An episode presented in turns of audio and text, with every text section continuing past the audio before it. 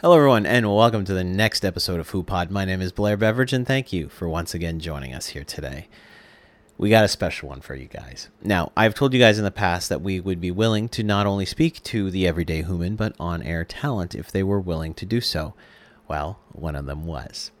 Today's guest is somebody you all know. She is somebody that you've all seen on Geek and Sundry's Twitch and YouTube channels. She is someone that everyone in the Geek and Sundry community loves and unfortunately misses. Our guest is Jessica Merizan. Now, Jessica is an absolutely wonderful human, and this interview was outstanding. Uh, in fact, I think it's probably our longest interview to date at this point. Uh, I'm going to name this episode The Protagonist Ate All the Pizza, and you're going to have to listen to the, the, episode to understand what that means. But uh, she's an absolutely wonderful person. I want to thank Jessica very much for doing this. But enough of me rambling. Let's get into the podcast. HooPod number 11 with our guest, Jessica Merizan. Hello, everyone, and welcome to the next HooPod.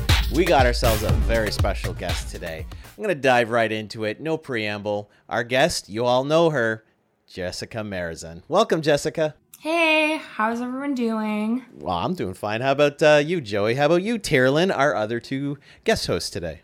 I'm doing my very best to get one with my chi and not fangirl all over the place right now. How about you, Tyrolin?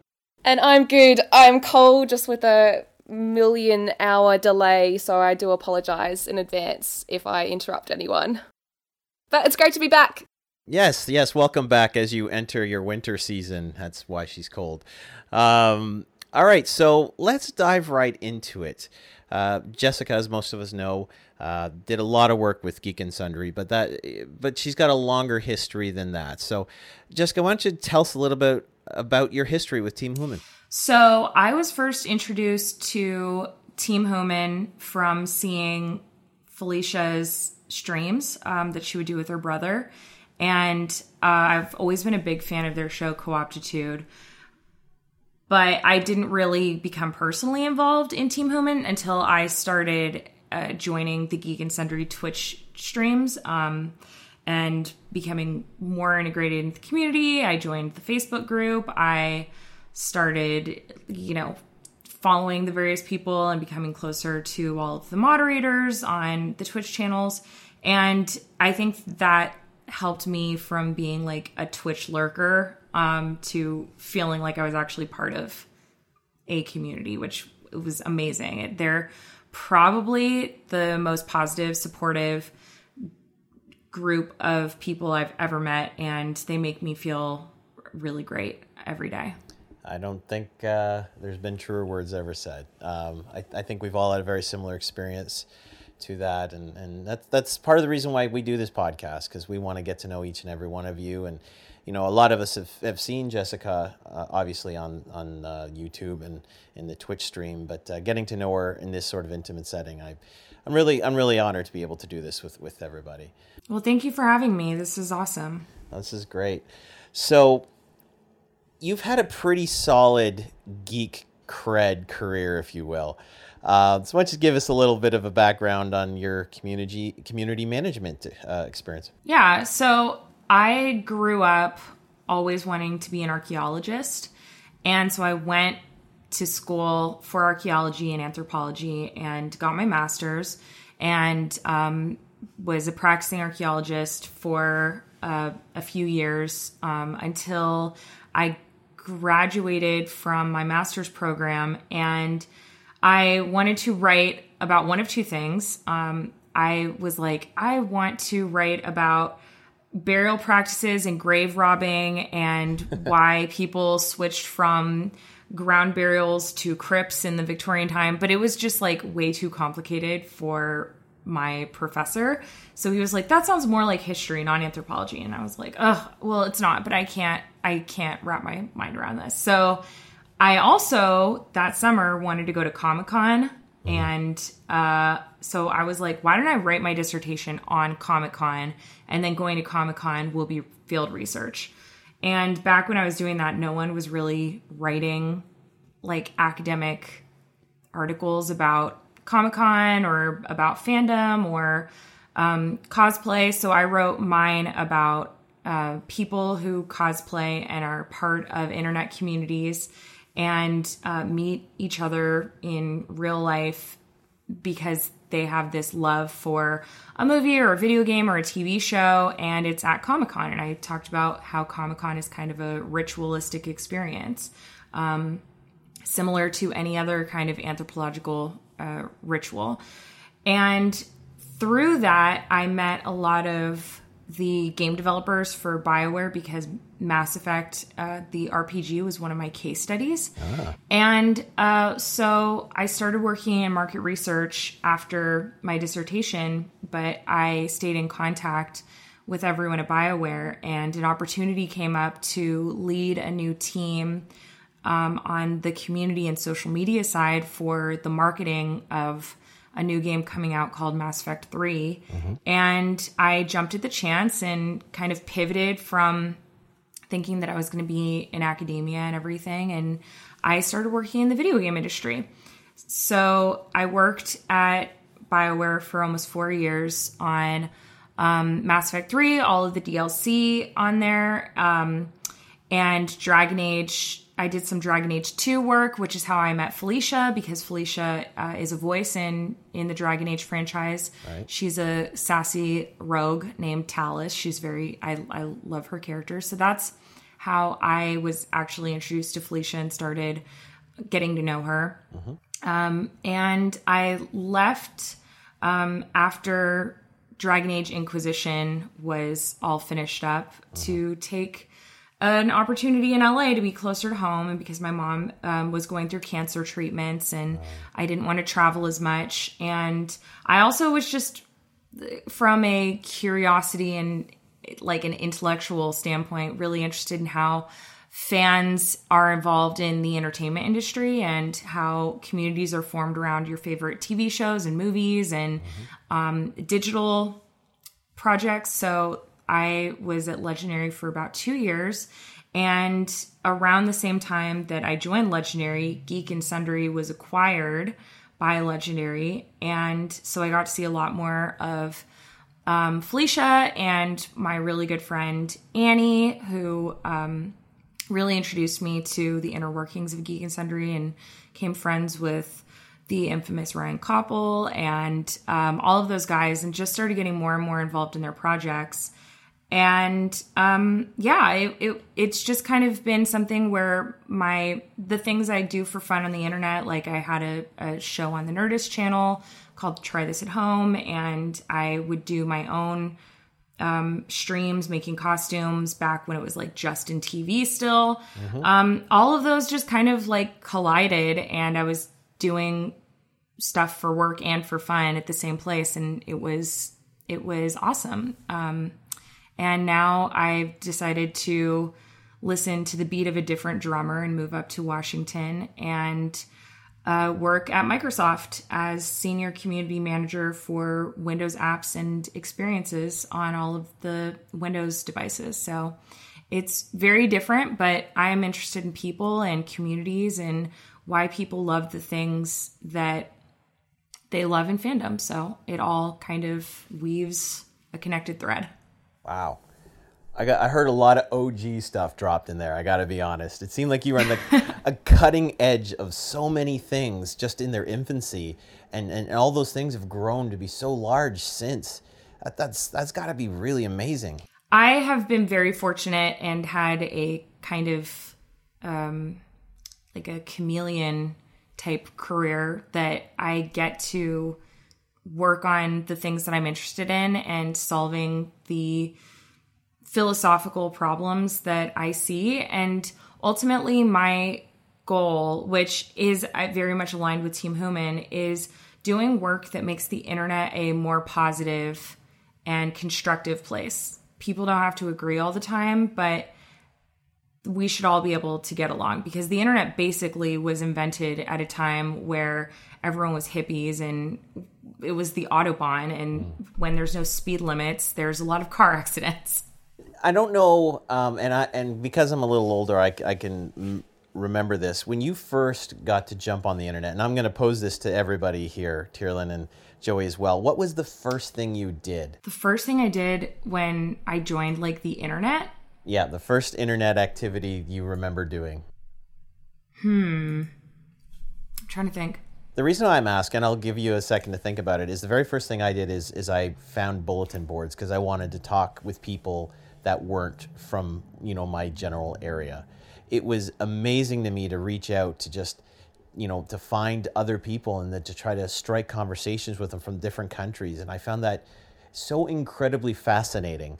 Um, that I had the ability to do that. So it's just it's just a question I've always wondered from from other people. Uh, if anyone else has an answer, feel free to chime in, or I can move on if no one does. yeah, well, for me, I was about for me, I was about seven years old, and the first thing I did was jump on ICQ, which was kind of the MSN of the day. Mm-hmm. And I would chat with my uncles who lived, you know, a few hours away. And then I think a lot of my time was spent looking at images of Heath Ledger and Johnny Depp. And that's pretty much the first thing I can remember.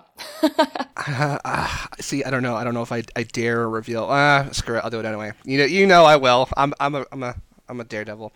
No, the the first thing that I got to see on the internet was I was at a friend's house because where I I grew up kind of at that poverty level where you couldn't afford to have a computer, let alone the internet.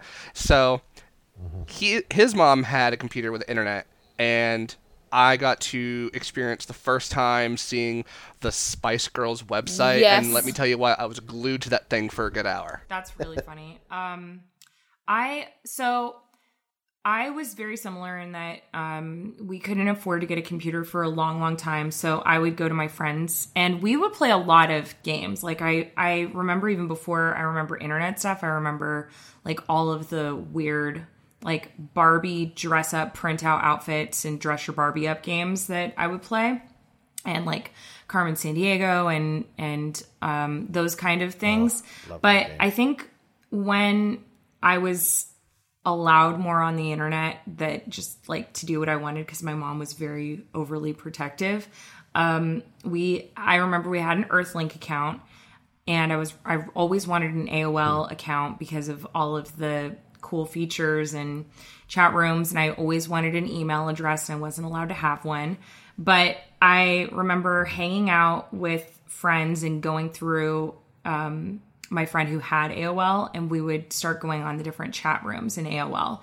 And sometimes we would be ourselves, and sometimes we would pretend to be other people. And uh, AIM basically taught me how to type. Like, screw the like Reader Rabbit and the little like typing turtle classes or whatever you took when you were in the computer lab. It was when I was in like middle school and after school every day going on the internet and chatting with all of my friends in my classes and then we would go into chat rooms and chat with strangers which I, my mom clearly like didn't know what we were doing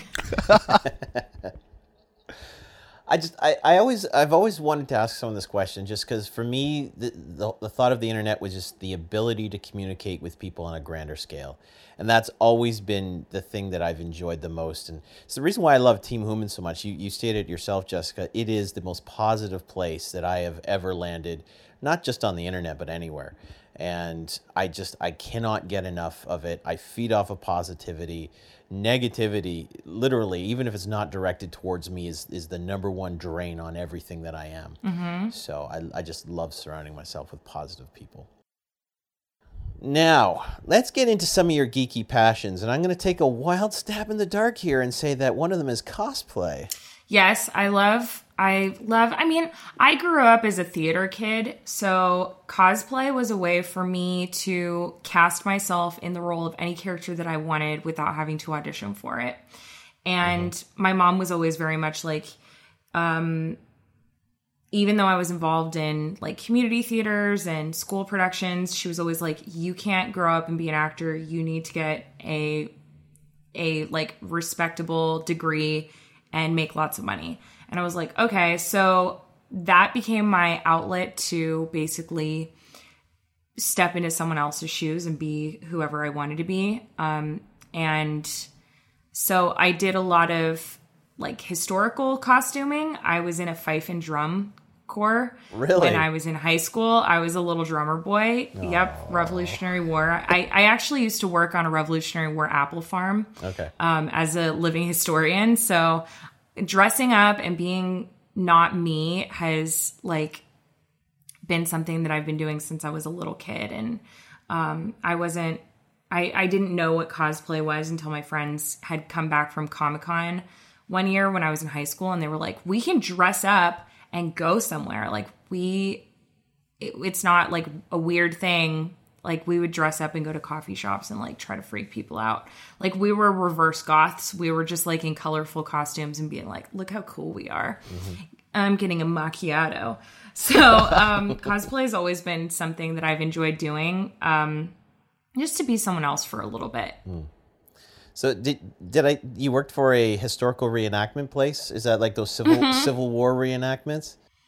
Uh, yes. So if you're ever in the Southern California area, you should check out uh, this awesome little farm called Riley's Farm. It's in the foothills of the San Bernardino Mountains in a town called Big Bear.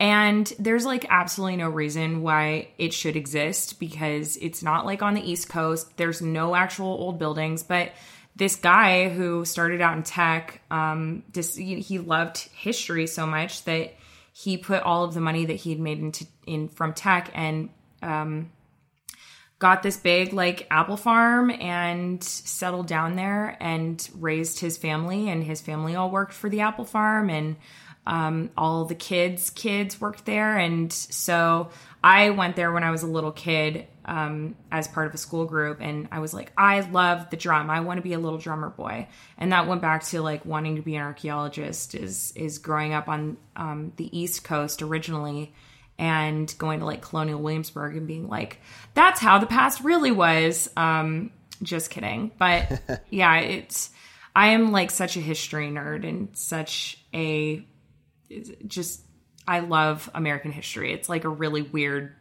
thing, but I love it. Oddly enough, I have not listened to Hamilton because I don't know, maybe it's too close. I'm like, oh, I love musical theater. I love history. I can't. It's too much for me. Yeah, I thought I was the last one on the planet to figure out what Hamilton was. Uh, now, I'm I'm Canadian, so we, we don't obviously do the his you know Civil War reenactment stuff here, and, and and perhaps this this question is as simple as it's like a LARP, but what what is the draw for people to want to reenact Civil War battles? I, I just I'm more curious than anything else. So it, I think it depends on different people. Some people they they do it because their family has been doing it, and there's groups like the Sons and Daughters of the American Revolution.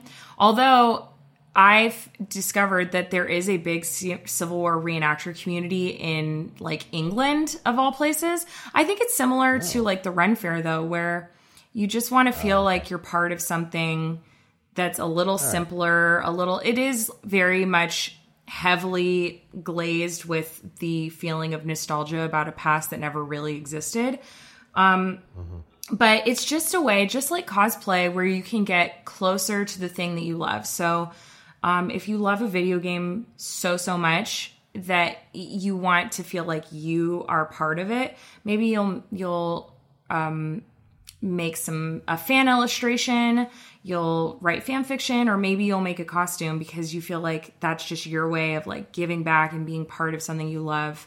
Um, and i i think that historical reenactment is kind of the same. It's just people who love history so much that they want to understand it a little better and they want to be part of it or as close to it as they can without obviously time traveling So, how did Heroes of Cosplay come to play? So, my friend Chloe Dykstra, I don't know like how she got involved. I think probably through like the normal Hollywood ways. She got cast and she um was like my friend should do it too. And so some like casting people got in touch and um and it was just like a really weird, wild, cool experience. I always feel bad because people see the end result of like reality TV. Like on my TV right now is some kind of like flip or flop, like house buying HGTV show. And I, that's like not the way it really is, but it's all kind of in the good spirit of, of watching TV. We just love reality TV. But it also can like portray a very different light of a community that you're in or um, a passion that you care about or a, a, profession i guess. But it, it was a it was a fun weird thing and it made me a lot closer to some cosplayers that i've always admired and it made me understand the way the entertainment industry worked and i was definitely a lot smarter after that about um, various projects that I was involved in because I was like, I know how to read a contract, I know how to negotiate, which are skills that everyone should have. Agreed. Yes. I, I highly agree with that. Um, speaking of heroes of cosplay, I did I wanted to uh, jump on that topic because that's where I actually first got introduced um, to you, Jessica. Uh, me and my friend Paige, I'm gonna give her a shout out because if I didn't, she would kill me because you're one of her greatest idols you're Aww. just an amazing person. Paige, you're so and, cool. um, we were working at Subway together, and we would close the store, and then we would rush to her house, you know, pull up DVR, and we would watch. And I have to say thank you because if it wasn't for Heroes of Cosplay, I also wouldn't understand fully how reality TV works because we're sitting there, we're watching, and I'm looking at the way that they do the whole confessional and then they'll jump from confessional to what happened and then back and forth while you're talking about it. And I'm like, okay, so here she has red hair and then here she has black hair and now her hair's short and now her hair is long again six episodes yep. down the line. I'm like, what the hell's going on? Yeah. And I found out that they do those confessional recordings like six months after everything is done. Yeah, they'll um so what they and they do this on like if you see an episode of tabletop like at the end of the day after the game is played they'll interview people and there's someone called a story producer who is watching everything while it's happening and taking notes on interesting what they call story beats or just if something happens that would be good for a conversation they're taking notes for all of it to help editors who i think otherwise would have no starting point and then though that is where they base your interview um, on like i said new media shows do this. Any basically unscripted show is going to do this whether it's supposed to be like desperate house or not desperate uh real housewives type of a show full of like drama and or just like a normal how stuff's made type show where it's literally just trying to be informative and entertaining.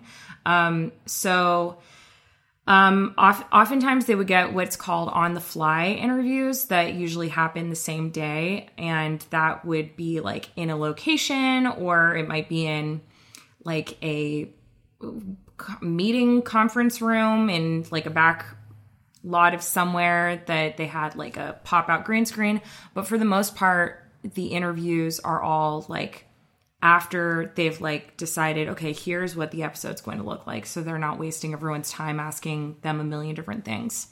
Because one of the other things that we noticed was we, because Paige and I, we had followed along, um, especially with the second half of the season, um, with all of the, the, competition because unfortunately and i want to and i really want to jump out here and say that we are in support of everybody who participated on the show that was in front of the camera basically. So like you and and Chloe and everybody else because when we're seeing how things are edited and we kind of get a glimpse as to how reality TV is edited, we're realizing that Syfy just did not understand the actual community of cosplay. And there are two sides to it. You have people who do it for the love and enjoyment, but then you have people who enjoy it and take it further with competition, and it seems like Syfy wanted to make it all about the competition and all about the drama, and it's like even if they had left out the drama, millions of people, we would have still tuned in and watched because we we loved watching you guys mm-hmm. with your craft and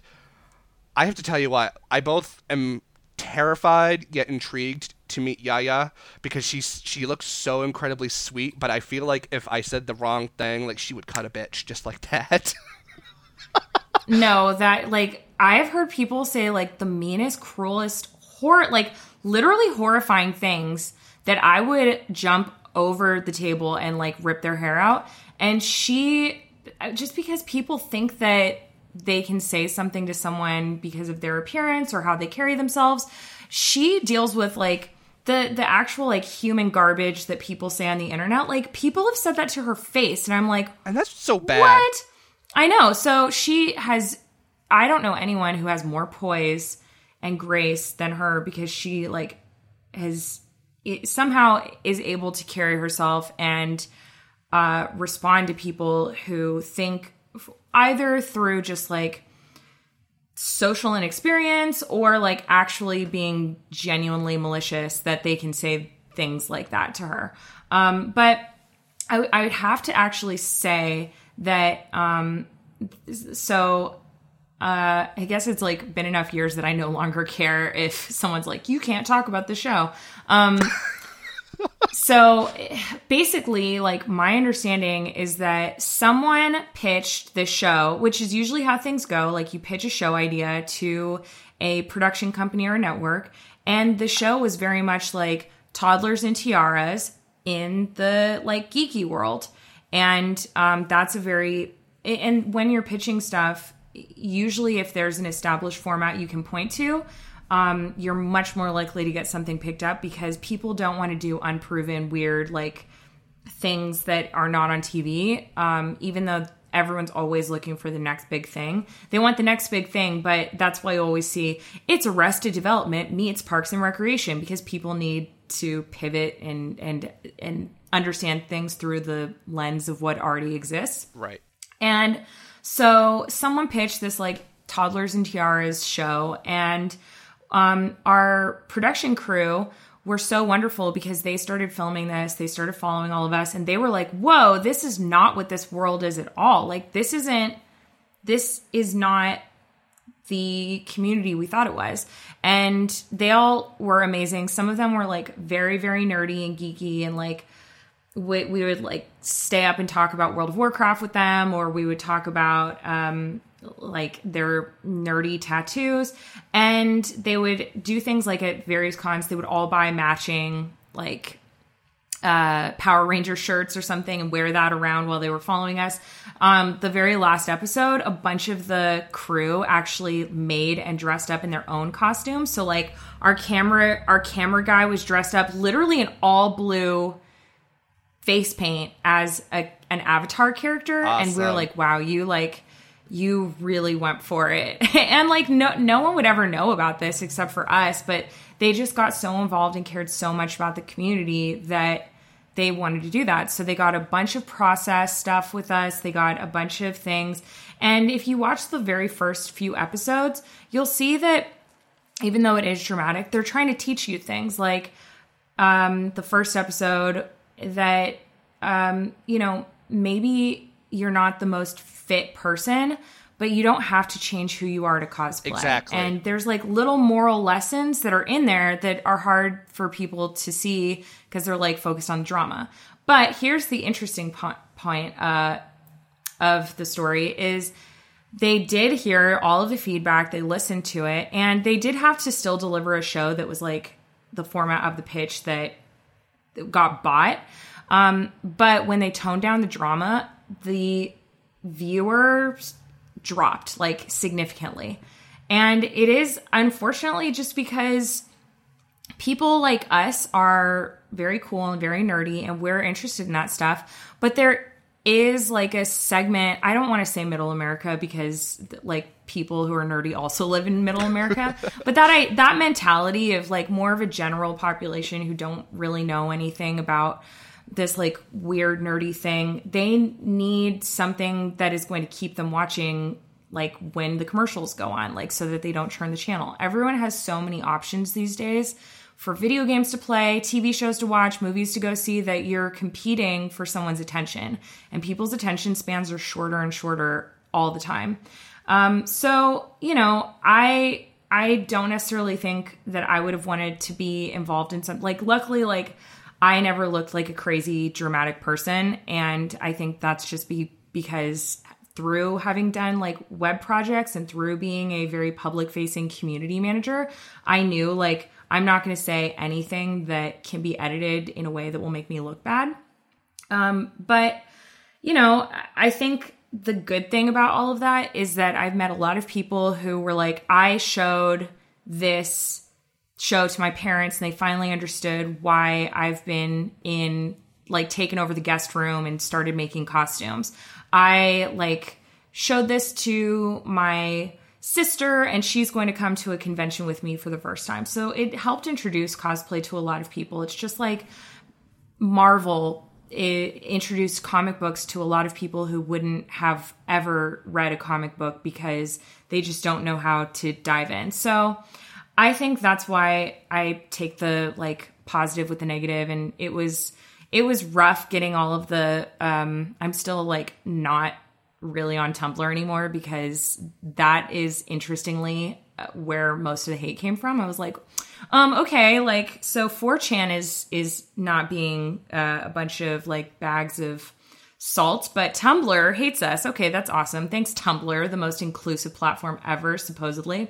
But overall, it was a good experience and it introduced a lot of people who wouldn't have known about cosplay to cosplay. And I think that there are amazing documentaries about cosplay that have surfaced out of it. Cosplay is much more mainstream now. And I think that eventually we will have more shows that are cosplay centric.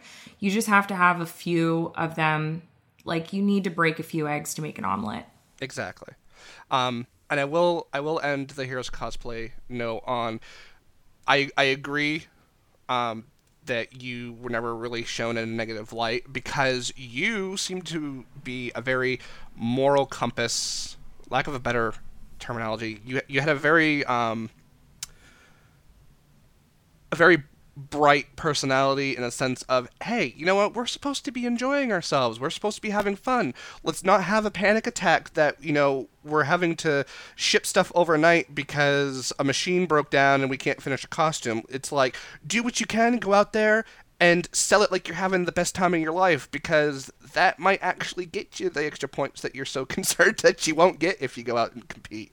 Yeah, I mean, um, obviously, like the reason I cosplay is is different from some of the people on the show who that is like how they make their whole career. Right. But also, if you keep saying cosplay is for fun so many times that it feels unnatural to you, those are the few things that will get edited into an episode. Whereas other people, I think, were just too human, um, to be perfectly honest. Because everyone has, I like, cosplay is a very dramatic thing. Like, every there's meltdowns, people's stuff breaks, people's uh, like you get injured. It is a very dramatic thing, but if that is is what is happening to you in real life and there's a camera crew, that's of course the part that they're going to show. But if you are smart about and this is like advice for basically anyone who ends up on a reality show, if you don't give them anything to film, even if you do feel really frustrated and stressed out and tired, then they can't show that. So um,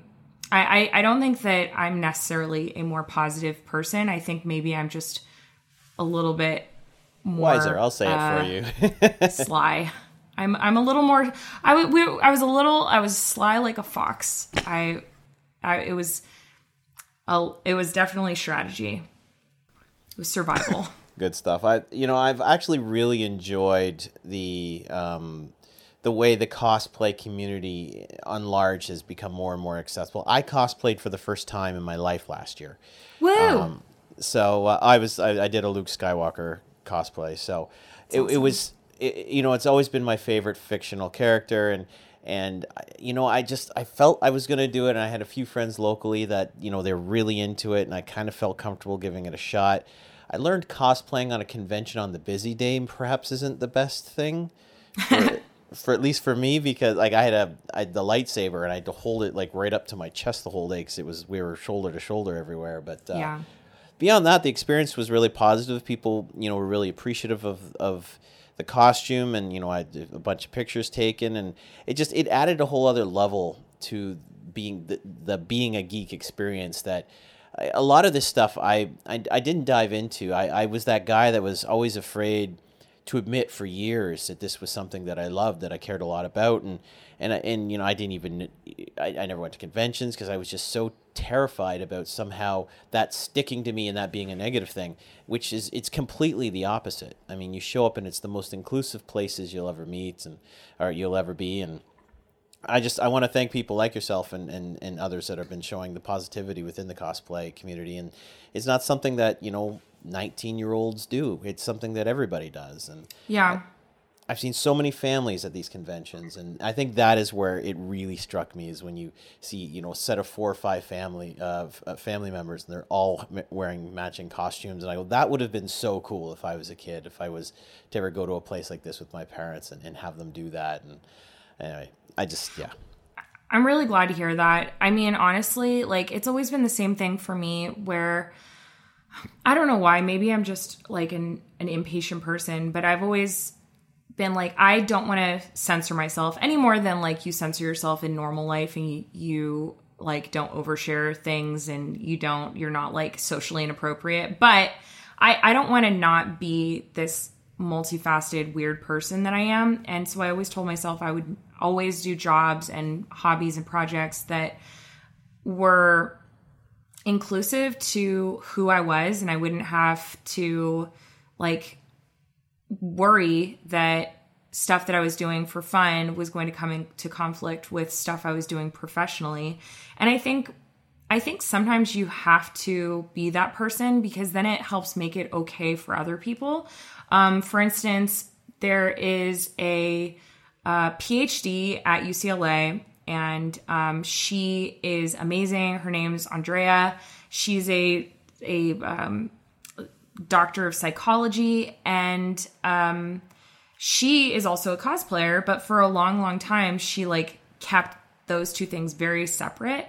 And she didn't want her colleagues to think that she was less professional because she cosplayed or because she was like very in shape and and would wear like midriff revealing things but i think at some point either someone found out or she ended up telling everyone. And she does work on the psychology of cosplay and about um, a lot of like really geeky things in general that i think professionally she is contributing to the things that we love because she's able to meld both of those things um, I think her Twitter is like Arkham Doc or something, and I really recommend. She does um, a lot of stuff with mental wellness and with um, geekiness, and like she's collaborated on like the psychology of Batman and stuff like that. And so the more you can be like your whole self without having to feel like parts of you are just like not good enough or people will judge you, the better. And I'm happy to be a person who like helps beta test that in some instances. I think that's an absolutely excellent point. This was something that you know, and, and I have to give a lot of credit to Felicia and the Geek and Sundry community in general. They really empowered uh, I think a lot of people that were, you know, there would be like two or three people here, two or three people there, at, at, least in my experience. And, you know, they had small groups that they were all willing to be themselves around, but to kind of be geeky out loud was, was just, it felt like, the, I just, I don't know. I personally kind of needed a platform and a place where I, I, I had, you know, I could be told that this was fine, this was okay. And ever since I got involved with the Geek and Sundry community, even way before the Twitch and the Team Human stuff, I gained that strength from from the from this group of people, and it, it's it's it, it, it's just amazing to me that I lived so many years of my life being afraid to really show a part of who I am, someone that's really at the core of who I am, and now it just feels wonderful to be living out loud. I, I don't know how else to explain it than that. That's awesome. That's a really good way to put it too. So I got a couple of personal questions, and one of them is a little embarrassing. I'm a, I'm a big video game fan, and, and I'm a huge fan of the dra- uh, the uh, Dragon Age series. Yay. But one one series that I have never got into that I think I lose almost all my geek cred on is actually Mass Effect. And it's something you got to. I know, and it's something I've always wanted to. Everyone that I whose opinion matters anything to me has told me how amazing of a game this is.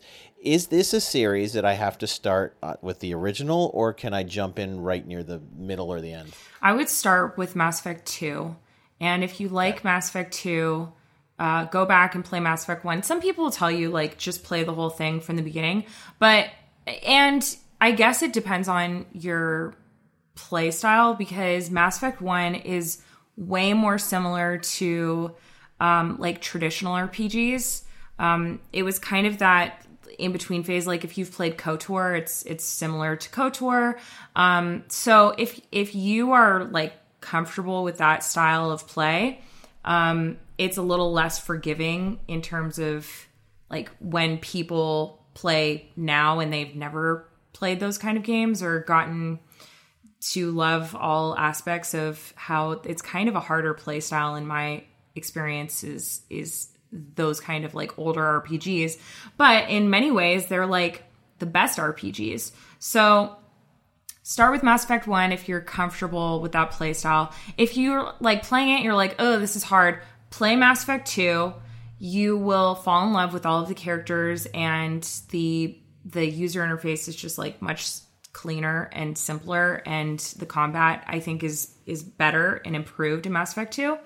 And then go back and play Mass Effect 1 or play it all the way through and um, if you can play it with all of the DLC, I highly recommend it because um, the DLC basically are times for the developers to experiment and try new things. And oftentimes, developers will work on DLC after the main game has shipped, but there's a period called certification where a game has to be approved by whoever is distributing it, whether it's Xbox or PlayStation or um, PC for like retail. Um, so in between that period when the main game is out, but before it's like in the market, the studio is not just, I mean, they could just all go on vacation, but they don't. They're like, let's make some of the stuff that we couldn't, um, we, we didn't do for the main game that is not essential, but it's, I think, makes the whole experience better. So we we've talked about a lot of the stuff that you've you know been known for, um, uh, rather on the Twitch community or you, you know everything that we, people have seen your face with. What other geeky passions that perhaps aren't a little bit more tied to your professional career that do you have? So, like I said, I'm really, really interested in history. I am, my master's is in material and visual culture, which is, I always joke and say it's things you can touch and things you can see. But the like consumerism and antiques and things like that all really fascinate me. Um, I love going antique shopping, I love going and seeing old architecture. Um, the closest thing I feel to like a feeling of spiritualism is going into like an old building or being in a place like Stonehenge where you can just feel the weight of hundreds or thousands of years of people passing through. And yeah. that's just a really special experience for me. Um, and I also am, my dad died when I was really little and a lot, I had a, like a lot of death in my family. So I grew up having gone to like zillions of funerals and i think i went to like one wedding when i was a kid um, so that was just like i think part of me through being interested in history and also through having to confront death at a really young age and grow up by the way if anyone has kids or um, or you have like nieces nephews or friends and you either experience a loss or you want to teach your kids about death, there's a really good book that is one of my favorite books. It's called Fall of Freddie the Leaf, and it explains it in a very like not like crappy BuzzFeed type way. So I recommend that. But I think I think when you are used to something, it becomes less morbid, and so through that death culture and memento mori has become really interesting to me. Um, I you talk to a lot of my uh, godparents are um, morticians, so um, I, I, it's just like a weird part of me. So um, I follow a lot of um, a lot of like medical um, anthropology and historical, like morbid anatomy, is one of my favorite blogs. Um, and those are the things that I retweet in the middle of the night when I'm like reading at asleep. And everyone's probably like, why is she retweeting something about like a human specimen or I don't know. So that's that's really interesting to me. And um, yeah, I I I just I don't know. I I love objects and people and I'm not a big people person. I'm a very extroverted introvert, but I I love why like trying to understand why people do the things they do. So reading those kind of things, it I I'm a people watcher. That's excellent. I, I also am an extroverted introvert, so I, I understand that mindset for sure. And I married an introverted extrovert, which is an interesting dynamic. Um, but let's throw this back over to Joey. Joey, let's do some rapid fire questions with Jessica. All right, darling, are you ready? Mm-hmm. Okay, here we go. a phrase that you use that is just so you. Literally. I say it way too much. Or oh my god. For me, it's oh my lances. uh, country that you'd love to visit. I just want to go back to England. I've been there a million times and I just want to go back all the time. I love it there. I love England. I would love to go to England too. Uh, especially, I'd like to go to Germany as well. Um, Germany's great. I see. I want to go to Germany for. I know. I just walked away from my questions, but I just have to throw this out there. Um, no, the reason I want to go to Germany is because my favorite singer in the entire world, Doro Pesch, that's where she's from, and I want to visit all the places that she used to do her sound checks and practices at, uh, because there's a lot of awesome history attached to that history. So I'm kind of a history buff too sometimes. That's really cool. Um, I'm actually, could I jump in quickly with that Germany thing? Oh, go yes. ahead. Yeah, I'm so sorry. That stupid delay. Um, in Germany, also back to like the body thing. There's apparently a museum where you can choose to preserve your body after you pass on, and some people put their bodies in these really interesting positions. Like there was a guy, kind of almost like a, an angel, I think it was. He had wings and everything. So, I mean, it was a little bit weird, but fascinating at the same time.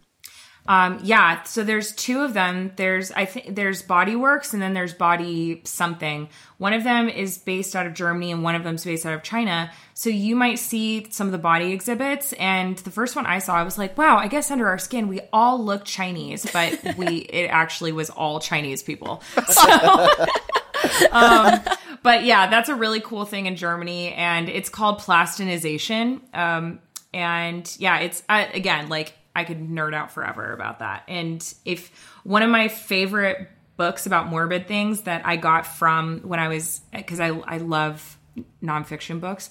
Um, I I got a book called Never Suck a Dead Man's Toe, and it was it was like the Curious Lives of Cadavers or something like that, and um, so great gift shop purchase from that exhibit. All right, so let's see. You've just written a book about yourself. What would you call it? Oh, I had a really good title eh, that I was like, oh, that'd be a funny title for a book. Um, you know, I've thought I've thought about this a lot.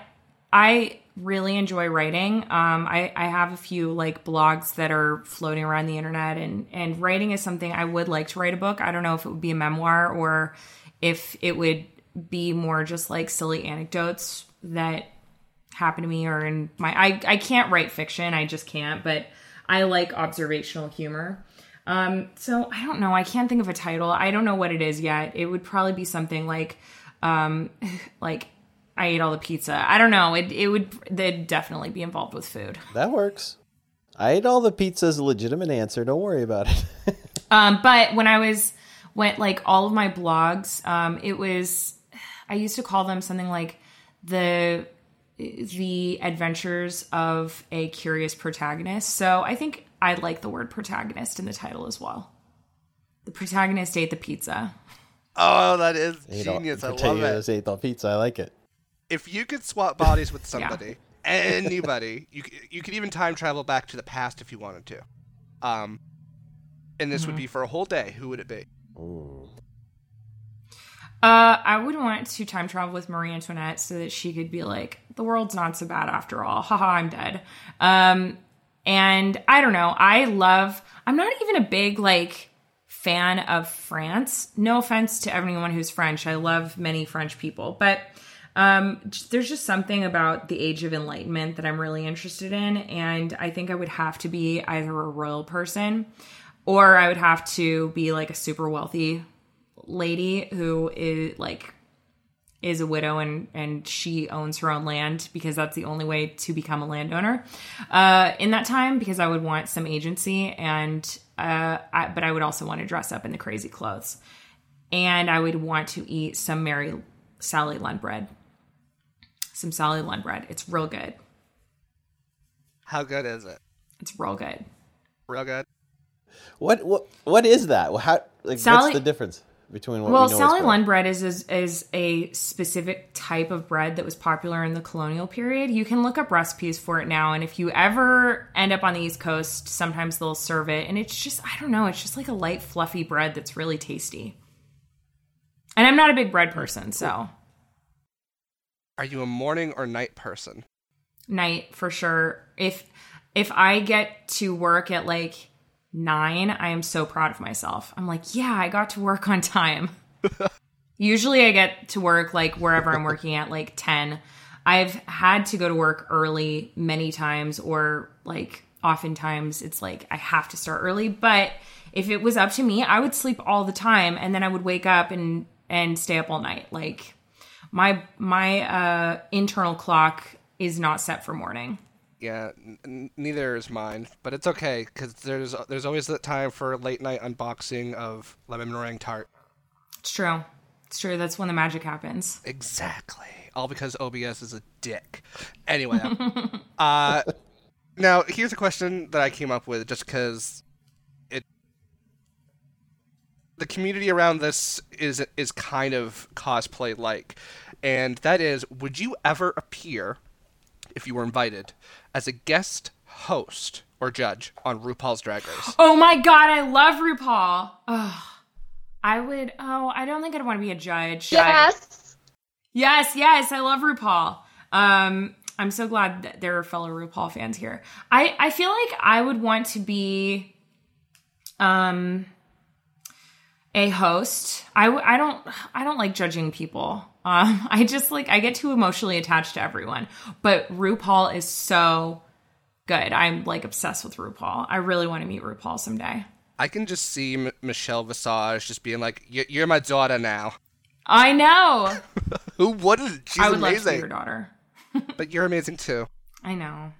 I love I love the the drag community when um when I was in college there used to be a really big Halloween party in um the in San Francisco and like too many people got shot one year and they had to shut it down but it was like all of like everyone was in drag and I befriended someone who was in drag as Lucille Ball and everyone was like, "Oh, you're so precious." I'm like, "Let me be part of your circle of friends." Um I I the drag community is amazing. Um it's so artistic and so cool and um they have persevered through a lot of years of people not understanding them at all. Did you watch this uh, recent season? Mm-hmm. Okay, who were you? Who were you rooting for? I can't I don't root for I love everyone. See, I love for everyone, and then I follow them I on Instagram. everyone too, and and this is the problem where reality TV starts to come in because the way that they'll edit something or they'll put an audio clip in an area that it never happened in. But from an artistic standpoint, I was so in love with Kim Chi. I was just like, "Girl, I'm living for your art right now." Yeah. I could see that. All right, so I got just a couple more uh, questions for you. Uh, favorite Okay. food? Ooh, either candy, not chocolate candy, or sour candy, candy candy, like now and laters, or Twizzlers, or not Twizzlers, Red Vines. Although I like Twizzlers as well. Um, or I like the perfect cheese sandwich, which is a sub, like a sub sandwich, but it's very specific. Or I, I don't know. I'm kind of a bread and butter person. I like really good spaghetti and and also Taco Bell. Those are all my favorite foods. Oh, I love Taco Bell. That's my Mm-hmm. weakness. What is the one app on your phone that you could never live without? Let's see. She's like, "Hold on, I have I got to use some math." It'll tell me what my most used app is. Uh, I'm gonna have to say Twitter because that's like the first thing that my top Siri's suggestions for like the things that I clearly use the most. Twitter, then Facebook, but I Facebook normally is just like my job. Um, Outlook for mail, and then iBooks. But I think iBooks is a misnomer. I think I was reading on a plane. So, yeah, Twitter. I love Twitter. Twitter is my favorite social media platform. And I forgive them a lot for missteps because I just really believe in the platform. And finally, certainly last but not least, how awesome is the Team Human moderator, Toronto Gal? Oh, Toronto Gal's so cute. I love her so much. Um, every, all of the all of the Team Human moderators are really great, but uh, Toronto Gal goes above and beyond just to make everyone feel really special and included and give information about everything and it's that's like a hard job to do just for fun like she is she is really lovely. And there's been some situations in the past where i like needed help with people who were being creepy and she like jumped on it. And she didn't have to like it's not her job but it's like her passion i think to help bring people together. And um some some people who have like moderated for me um, use her as an example of like she's really cool. I I want to do more of the kind of things she's doing, and I'm like, yes, she's such a positive influence. She truly is. Um, we on this podcast make sure to show our Toronto gal love every single podcast with that last question, and we're all, we're all in agreement with you. I mean, Allison lives in the same city as me, and it is literally on the top of my list of people I want to meet on this planet. So maybe one day. One day. All right, Tyrolin, you and your delay are up next. Let's do the suggestion section, and you got us a new game this week. I do. So it's called Google Feud. So it's kind of like that uh, game show Family Feud, except it's based on the Google most common questions. You know, when you type in, for example, you know, does my cat, and then it comes up with all these suggestions. It's kind of like that. So let's get the Yeah. very first one up. yeah. So I think this will be a little bit of fun. So we've got how does Google uh, wait blah. how does Google autocomplete this uh, this query? So is it wrong to dot dot dot? What do you think? And I have to finish. Yeah. Yeah. Is it wrong my to God. dot dot dot? What is your answer, Jessica? Just like what my We can give it to someone else. Joey, you you save Jessica here. yeah. You guys go first because my like my my the first thing I thought of is horrible. It's probably there though. All right, so it's. Can, can you repeat it one more time? Is it wrong to ellipsis? Is it wrong to yeah, I'm I'm going to horrible places too. wash my cat in the bathtub? Oh god. Wash my cat. I'll just put wash my cat. Okay. All right. Search. No, not that one. Okay, we have two more chances. Okay, I'm not gonna go where my brain immediately went because I think Jessica and I had our main brains went the same way. so I'll go halfway. Is it wrong to steal a car? oh, that's a good one. That's a normal one. I know it's not where my brain is. Wrong to steal. Sadly, no, that is wrong as well. Okay, we have one more chance. All right, Jessica. go where your brain. Uh, okay, well, it's still look. I'm not going to say what I was going to say because it's horrible. But if you want an idea for what I was going to say, there's an article that this woman wrote um, where she basically is saying advice that teenage girls need to know. Like, you don't have to be nice to strange men. no. Uh, and she told a few stories that like are horrifying. So for some reason, my mind automatically jumped there. It's a great article. You should read it. Uh, is it wrong to kill someone? I'll just I'll just be creepy, but all but still like kind of PG thirteen. I think it's got a shot. Okay, these are the top 10. Is it wrong to. oh my god. Oh, we got none of them. Okay, is it wrong to sleep with your sister? Oh my Oh. god. That's the top one. Is it uh, wrong to eat meat? That's the top one. Yeah. Oh, Is it wrong to pray for money? pray for money. Okay. Is it wrong to date your cousin? what is wrong with people?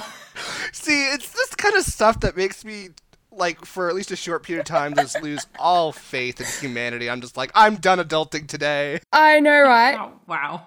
Oh, keep going, please. Okay, let's do another. We'll do another quick round. Okay, let's do. We'll do questions again because that's fun. Okay. Okay. Uh, how much does it cost to buy a dot dot dot? Okay, Jessica, we'll let you go first this time. Uh, f- uh engagement ring.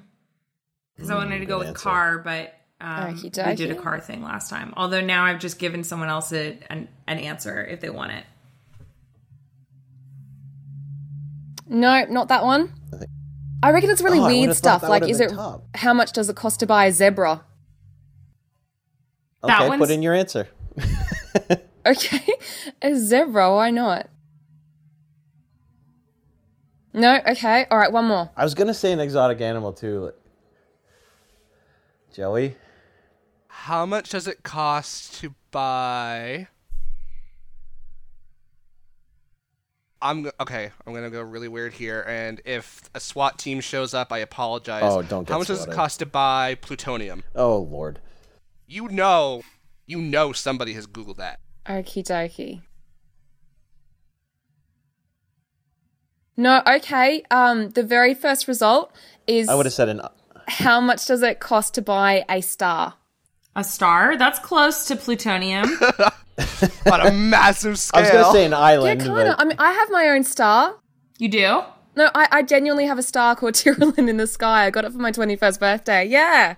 That's cool. awesome. It's um yeah, I actually have to I haven't actually seen it yet. Um okay, the next one is house, horse, gas station, private jet, domain name, McDonald's. what? Cuz yeah, I I've, I've been Okay. looking into buying McDonald's. Let's try to get one. All right, Darren, give us something. All right, we'll do one more. Okay, one sec. We're 0 for 2. Okay. Uh Mm.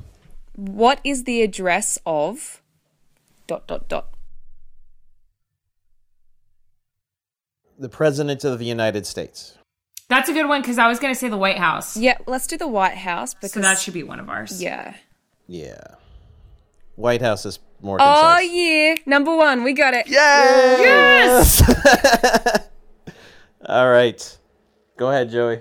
Oh, is it? Do they give the same question? Yes. Yeah, you multiple answers. Oh, oh, okay. Um, what is the address of? Um, Heidi Klum. Okay. How do you spell her last name? K L U M? Yep.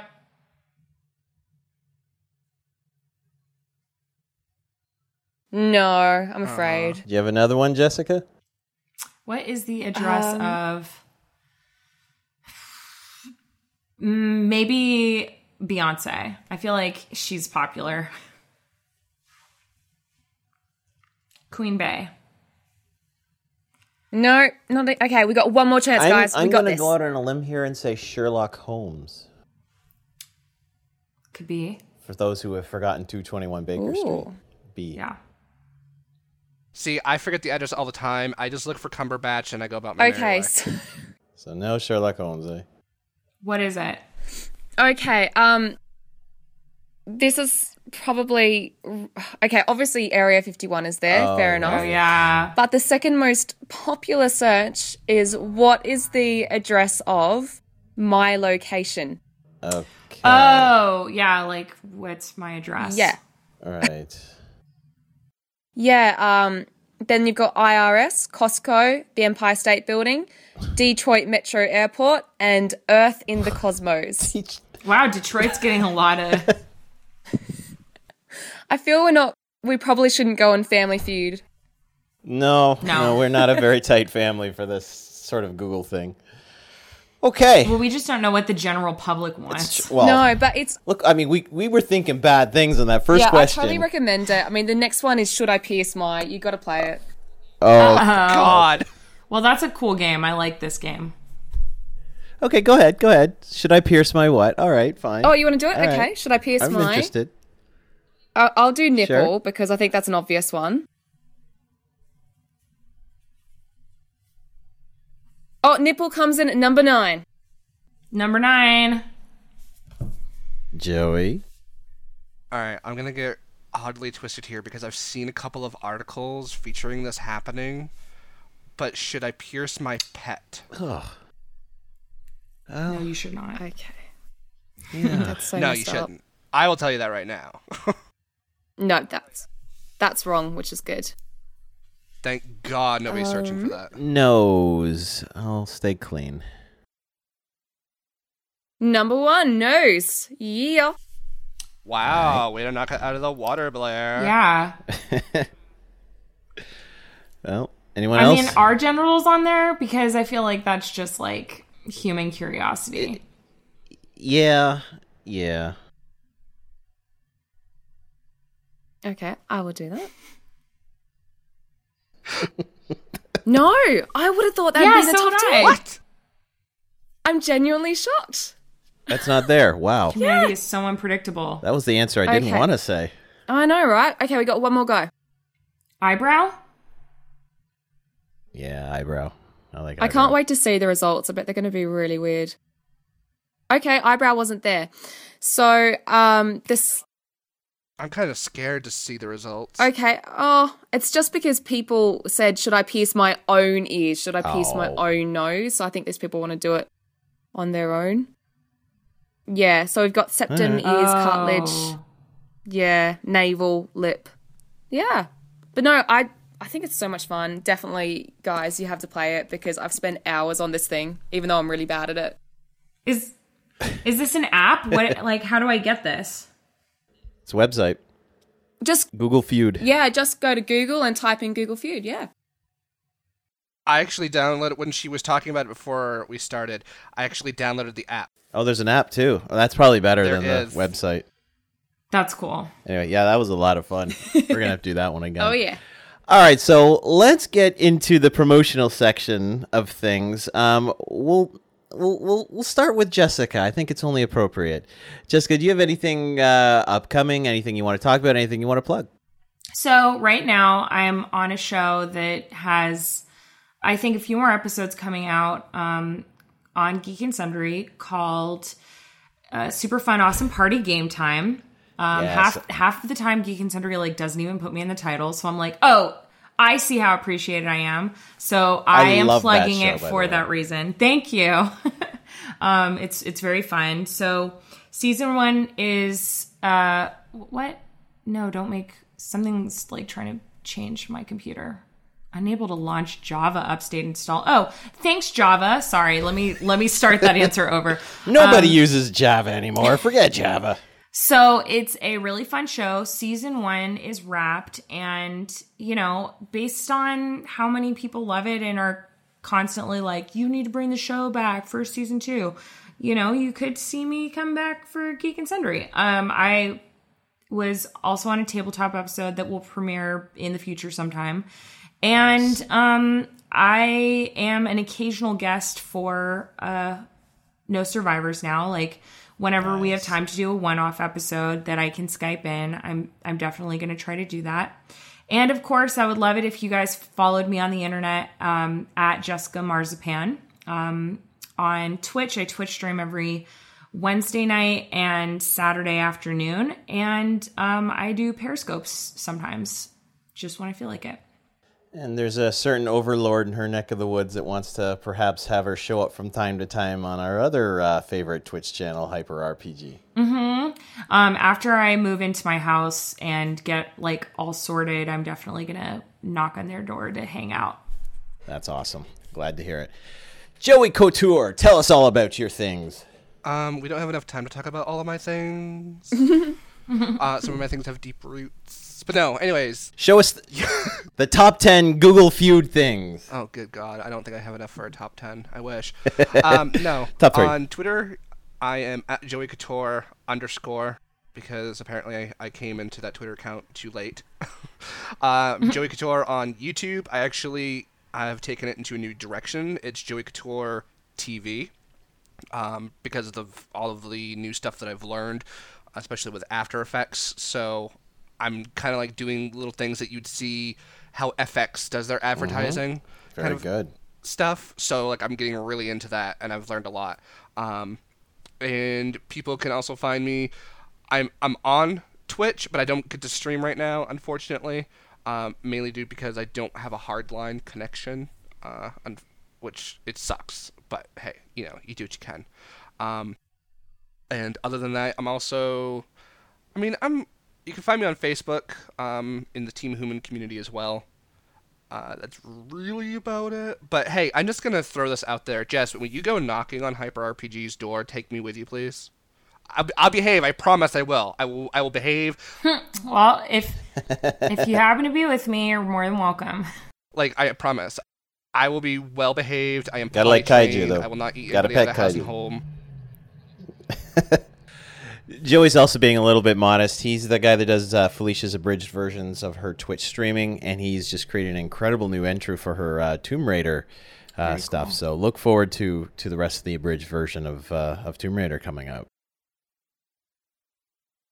All right, Tyrolin, our our number one best selling author. Tell us all about your books and other things. Oh, no, there's not much to tell. You're too modest. Except Come it's really cool.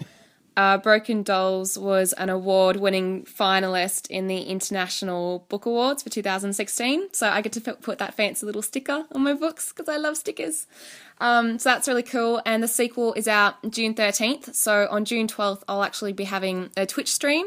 I'm going to have like a bit of a live reading, have questions. Um, I'm going to have some links to old performances because a lot of people cosplay as the Broken Dolls and sing and dance. So my Twitch channel is Tyr Thunder, T Y R Thunder. I've been really slack lately, but I will hopefully start streaming again. Um, otherwise, I'm on Twitter, Tiz Thunder. I know some inconsistencies, and just Tyrolin Puxty on Facebook. And um, yeah, otherwise, I'm pretty boring. That's like super not boring at all. I Seriously. mean, I I saw like the book cover for your book and I was like, so beautiful. I want. So you're on my reading list. There you go. Yeah, not only does she do the author Oh, thing, so she much. does That the singing thing. There's a lot more to her than she's she's very very modest and well, we love Tyrolin. Um, my name is Blair Beveridge. You can find me at Blair Beveridge on Twitter. HooPod is at HooPod. I do a uh, Google Hangout show from time to time. I haven't done it in a while called Webisode Watch. So at Webisode Watch, or uh, you can find many of the videos under my YouTube channel, Blair Beveridge. I'm Blair Beveridge pretty much everywhere. Um, also, I, I I've been using this phrase a lot, but I am in an upcoming web series called Basic Adventuring 101. I play the Goblin Shaman. You will probably not recognize me because I'm in so much makeup and prosthetics, but that will be coming out. Joey, when? It is coming out very soon, and he's telling the truth, guys. I saw the tweet that they're doing the final editing for episode two, so it's true. He's not. so I mean, uh, honestly, you guys have seen what I've seen. The, the edits are almost done. We've been given kind of the date that for us to all come down and watch the whole thing together. But that is literally all else I know at this point. But see it very, very, very soon. I'm really excited about it, and I hope you guys can see it. All right. Well, that's another HooPod in the can. I want to thank our guest, Jessica. I almost said Marzipan. Jessica Merizan. Uh, for, Everyone does. for joining us here today, as well as my co-host, Tiz Thunder herself, Tyrolin Puxty, and Joey Couture. All right, guys. Till next time. Take care.